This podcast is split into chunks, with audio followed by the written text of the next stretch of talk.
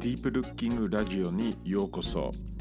アートの深い観察がどうやって人間の意識を拡張してきたかをちょっと紹介するポッドキャストです。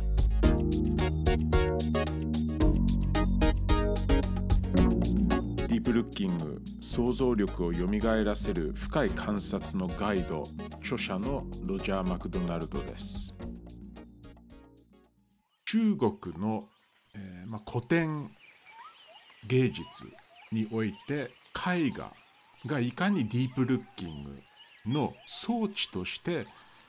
働いたか、まあ、この歴史そして文脈を少し皆さんと考えていきたいと思うんですね。で今日話す内容はですね、えー、一つ非常に興味深い美術論文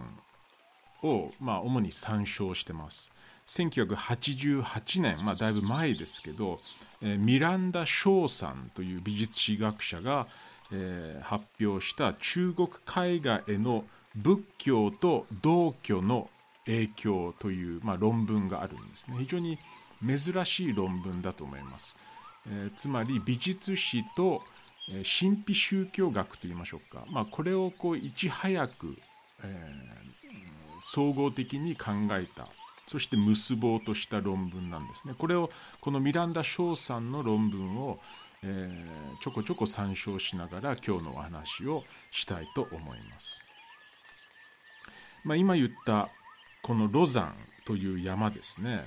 えー、これが一つの今日のセッティング今日のまあ現場になるんですね。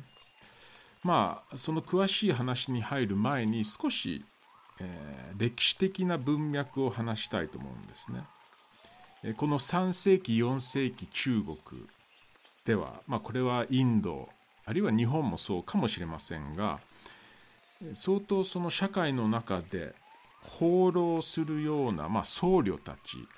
まあ、インドでいうヨギですねリシー、えー、あるいは忍者と言ってもいいと思うんですけど、えー、国中にこういう放浪する僧侶たちが、まあ、多くいる時代なんですね。中国の宗師によると、まあ、山に住む忍者は自然とまあ一体化した心のまさに模範であるとまあ宗師も残してるぐらいなんですね。場合によっては洞窟に住む忍者もいてそこで断食を実践したり瞑想呼吸呼吸法ですよね、まあ、このようなことをやって、まあ、創始の本とかで読みますと心の断食というフレーズも出てくるぐらいなんですね。えー、座ること、まあ、つまり瞑想することそして忘れることという言葉も出てくるんですね。なんて言っても自然と一体になる oneness with nature, with Tao, with Tao ですね。そのタオイズムの、えー、道、タオと一体になることが、まあ、最も中国では強調されてたのではないかと思います。そして漢の時代になりますとこのタオイズム、えー、道教ですね、えー、が2つの枝分かれするというお話があります。一方では錬金術的なアルケミカル錬金術的な道教があり一方では文人的タオイズムリテラーティ文人的なタオイズムが誕生するんですね。で特に今日のお話に関してはですねこの錬金術的タオイズム道教についてスポットを当てたいと思うんですね。まさに錬金術的道教と、まあ、ミランダ・ショーさんも呼ぶんですけどこれは山の修行が中心だったそうなんですね。社会からある程度距離を置くような修行が中心だそうだったんですね。そして中国ではまあ最もこのような修行が、えー、行われてた、まあ、28の山がまあ存在するんですね。この山々では、まあ、薬草塾、えー、あるいはキノコ塾ですね。のようなものも中国では非常に重要だった、まあ、高度な、まあ、ヨガが行われてた場所と言ってもいいと思います。そしてこの漢の時代から山や風景が初めて絵画の中で大きく登場し始めると思いますね。一つのそのタウイズムの道の現れとして全てのものには意識があるという考え方だと思いますね。えー、全体を包み込むようなエネルギー、まあ、宇宙の生きている、えー、息ですね breath まあ非常に言葉で定義づけることは、まあ、不可能とされると思うんですけど、えー、まあこの同居のにおいて道、まあ、タオという考え方ですね。まあ、これはインドのベダンタ思想において言いますと多分ブラハマンとか、えー、サッチェット・アナンダというサンスクリット語にも、まあ、あ当てるような似たような言葉があると思いますね。まあ、インドでも中国でもこの時代何て言っても実践あるいは修行が大事であったと思いますね。これはまさに先ほども言った瞑想メディテーション。呼吸呼吸法ですね。そして stillness 静止いかに静止状態を、長い時間保つか。まあヨガのような修行だと思いますね。そしてこのタウイズム道の現れ、そのものの一つには風景その自然の風景というものが中国では非常にえー、深い根を持ってこの時代から誕生すると言ってもいいと思いますね。この銅というエネルギーがですね、まあ、ある意味では水のような形をとると川になったり雨になったり固まる形をとると山になったり石になったりあるいは気化すると雲になったりさまざ、まな形でこの風景の絵画イメージの中で、えー、タオダオが現れると言ってもいいと思うんですね。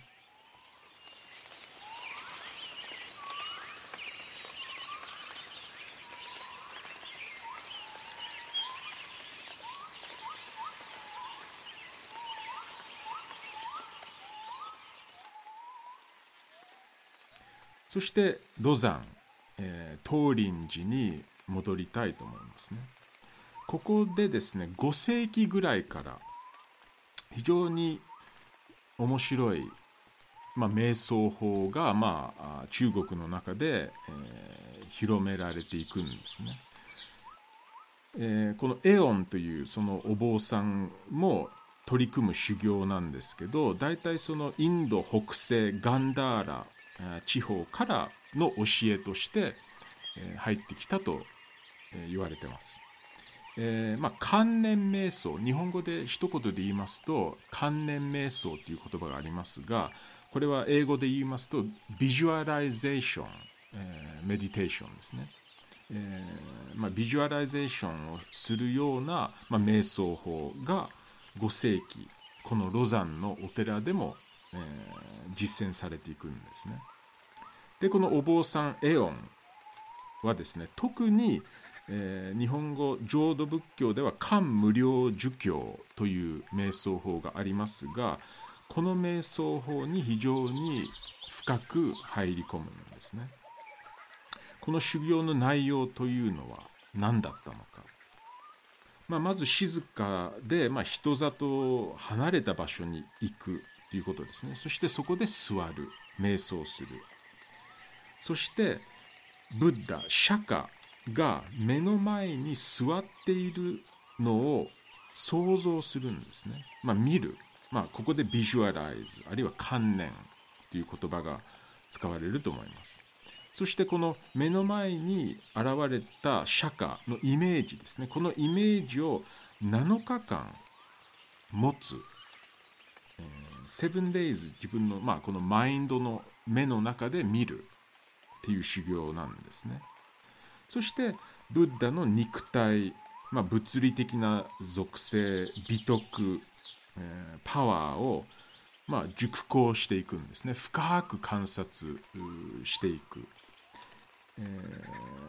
そしてこれには、まあ、やがて、えー、絵も使われていったという話なんですね。まあ、ペインティング、ピクチャーというものが使われていったんですね。なので、一つ言えるのは、中国風景画の歴史の裏には、こういう深い仏教やタオイズム、ま、もっと言えばヨガのような瞑想法が深く絡んでいる、えー、ということが一つ言えると思うんですね。でこのお坊さんエオンが、えー、まあ、アフガニスタンの北部の、まあ、ある寺にあった、ま、仏像からインスピレーションを、ま得たそうで絵画を、えー、依頼するんですね。自分の寺にも一つ絵画を、えー、依頼する。そしてそのロザンにある、まあ、寺にその絵を設置するんですね。まあ、残っている文書によりますとこの絵画は周りの山の風景や、まあ、霧と一体になって、まあ、絵と風景が融合したと書かれているんですね。まあ、つまり、え、外もしくはま半分外のような場所に、えー、絵を設置することによって、えー、絵のバックグラウンド、えー、も絵と一緒に見るように、まあ、なっていったんではないかというお話なんですね。まあ、さらにエオンというお坊さんは非常に、まあ、美術理論みたいなものも展開するんですね。非常に興味深いんですけど、えー、特に、えー、仏像と真実について言及するんですね、まあ、仏像という、まあそのえー、絵画絵の中においての釈迦のイメージ。一方では、えー、形式形の体形の釈迦の体っていうものが、まあ、絵にはあるんではないかと一方では言うんですね。もう一方では真実の釈迦の体がある、まあ、この、えー、2つの体、えー、形式の体と真実の体を、まあ、区別するんですねエオンは、えー、理論の中で。そして彼によるとですねまあ良い絵画作品ではこの2つの体が一体になるというんですね。その形式の体と、えー、真実の体真実の釈迦の体、まあ、絵師たちは、まあ、神聖な幾何学とか主題ですね。その何を描く。を利用して、まあ、色や、まあ、絵の具を、まあ、筆で操作していきますよね。それがさらに深い真実を表現、えー、して、まあ、宇宙そのものの、まあ、領域への一種のこう鏡のようになっていくのではないか、まあ、これが一つのエオンの絵画論、まあ、非常にこれ面白いと思いますね。えー、つまり釈迦の前に座っているような経験ができる、まあ、本当に目の前に生きたその真実のブッダのボディ、えー、が座っているように、えー、見えてくるあるいは体験するという絵画論なんですね。えー、イメージが一種の扉になると言ってもいいと思うんですね。これ非常に興味深いと思いますね。えー、目の前にある物理的なものは単なる絵の具、えー、絵師が描いたものなんですけどそれが一種のこう扉のようなものになる、えー、そのメカニズムとしてやっぱりメディテーション深い瞑想ですねまあこれもサンスクリット語ではサマーディという言葉がありますけど、まあ、深い瞑想によって作品と鑑賞者が、まあ、両方を活性化させると言ってもいいのかな。もしくは双方向の行為そのディープルッキングそのものが見る側そして見てるものが双方向的に、えー、まあ、働くアクティベートする、まあ、このような、えー、アクティビティが起きるんですねそしてまあこのロザンにあった東林寺の、まあ、多くの僧侶たちがですねこのような、まあ、瞑想法そしてその絵の使い方を実践していったというお話なんですね。まあ、やがて絵画だけではなくて、まあ、散歩や音楽あるいはその歌ですね、まあ、このようなものも、えー、加わって、まあえー、東林寺では非常にその文化芸術が一つのそのまあ瞑想の延長線上の、まあ、道具といいましょうか、まあ、こういう場所になっていったそうなんですね。まあ、このロザンにあった、えーまあ、東林寺からですね、まあ、もうちょっと、時期が、えーまあ、宋時代、えー、にシフトしますともうちょっと後の時代にシフトしますとやはり中国の、えーまあ、山水画ですねその風景を描く 絵画が、まあ、最も花開いた時代とも言われてますねその宋時代、えー、宋時代のまさに深い、えー、観察体験というものは、まあ、どういうものだったのではでしょうか。まあ、やっぱりその非常にあの私もよく美術館で見たりあるいはその複製で見るんですけど、まあ、一言で言いますとなんか音楽鑑賞に非常に近い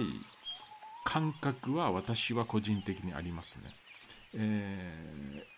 ー、絵という絵絵というものを一つのこうなんか雰囲気のようなものとして見てる感覚が私は少なくとも、えー、あったりします。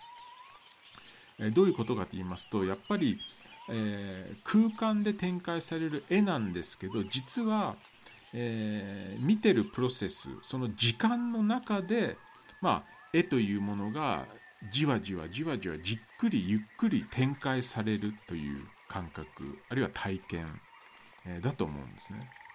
えー、それは例えばそのいろんなそのえ絵の中で、え絵師たちの、ま筆使いやあるいはその絵の主題の作り方ですね。絵のコンポジションそのものもこのような観察体験を非常に促すものだと思うんですね。特にこの宋時代の、えー、非常にその、えー、膨大な風景絵画ですね。そしてこの時代から、え絵に関してさまざまな、えー、理論も展開されて、まあ、絵というものは、えー、絵を、まあ、超えたとこへ、まあ、運ぶ装置であるっていう考え方も出てくるんですね。少しこういう装置という言葉も出てきましたけど、えー、ディープルッキングのつまり、まあ、一つのデバイスですね。装置あるいはテクノロジーと言ってもいいと思うんですね、えー、絵師たちが描く風景画山水画というものはディープルッキングを促す装置テクノロジーであるということですね。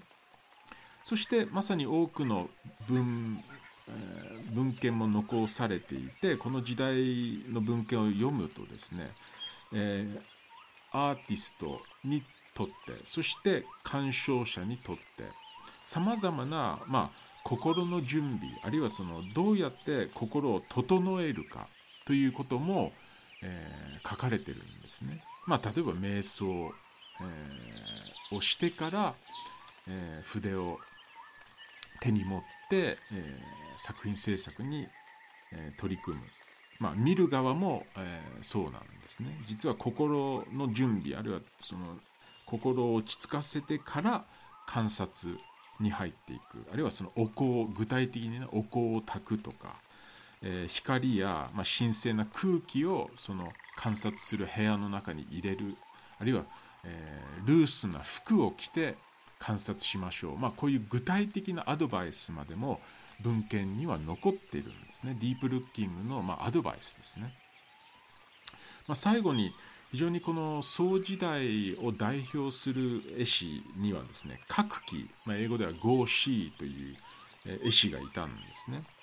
えー、宋春図という、まあ、非常に彼の、まあ、唯一の、まあ、巨大な山水画が残ってます。これは台北の美術館にあるんですけど、えー、各期は、まあ、論文も残しているんですね。時代的には11世紀から12世紀のお話なんですね。まあ、私も実は、この総春図の、実寸サイズの複製を持っていて、よく、まあ、フェンバーガーハウスあるいは家で、掛け軸なんですけどかけて、じっくり見るんですね。まさに各機はですね文献残した文献に、絵の中に住むことが大事である、えー、あるいは絵の中にえー、絵の中でさまようことが大事である素晴らしいこうポエティックな考え方ですよね。そして絵の一つの機能としてはですね、あの、まあ、都市都市化も当時11世紀12世紀中国では発展していたので、えー、まあ、田舎や山に簡単にこう行けない方のために、まあ、都市にいながら絵の中に、えー、まあ、深く観察することによって、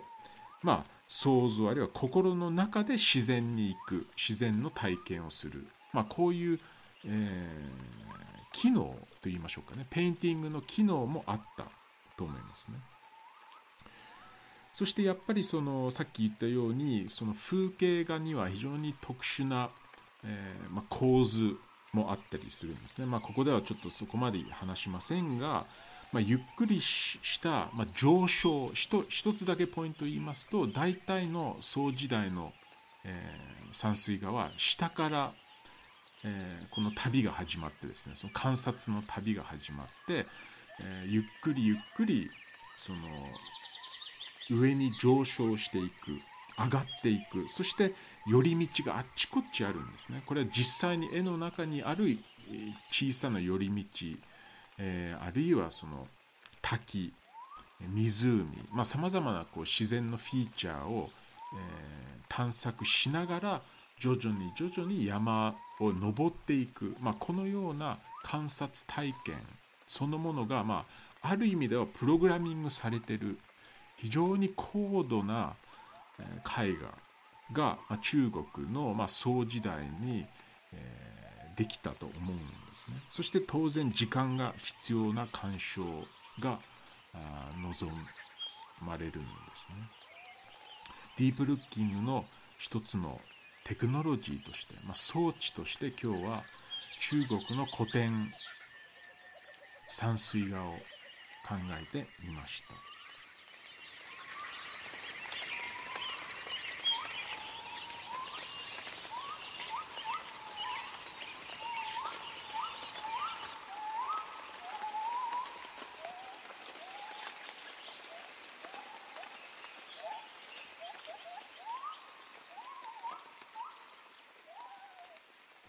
良いディープルッキングをロジャー・マクドナルドでした。